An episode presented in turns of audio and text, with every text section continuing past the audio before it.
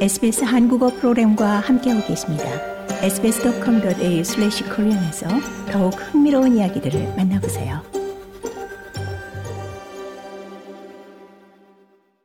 작년 12월 퀸즐랜드 경찰관 2명이 총격으로 사망한 사건이 극단적 크리스찬 이념에 의해 동기가 부여된 호주 국내에서 발생한 첫 테러 공격이었던 것으로 확인됐습니다.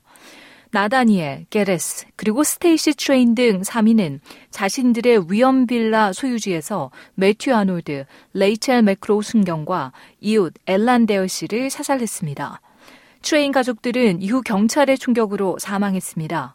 이번 사건과 관련해서는 미국에서 온 한 남성이 수사와 관계된 주요 인물로 확인됐습니다. 트레이시 린포드 퀸즐랜드주 경찰총장은 트레인 가족에 대한 190개 이상의 진술을 받고 수사를 한 결과 이번 공격이 고의적이고 계획된 것으로 보인다고 말했습니다. The train family members subscribe to what we would call a broad Christian fundamentalist belief system known as premillennialism. It's a belief system that comes from Christian theology. 린 포드 경찰총장은 트레인 가족은 크리스찬 근본주의 신념 체계라고 불리는 전 천년설에 가입했는데 그것은 기독교 신학에서 비롯된 믿음 체계라고 말했습니다.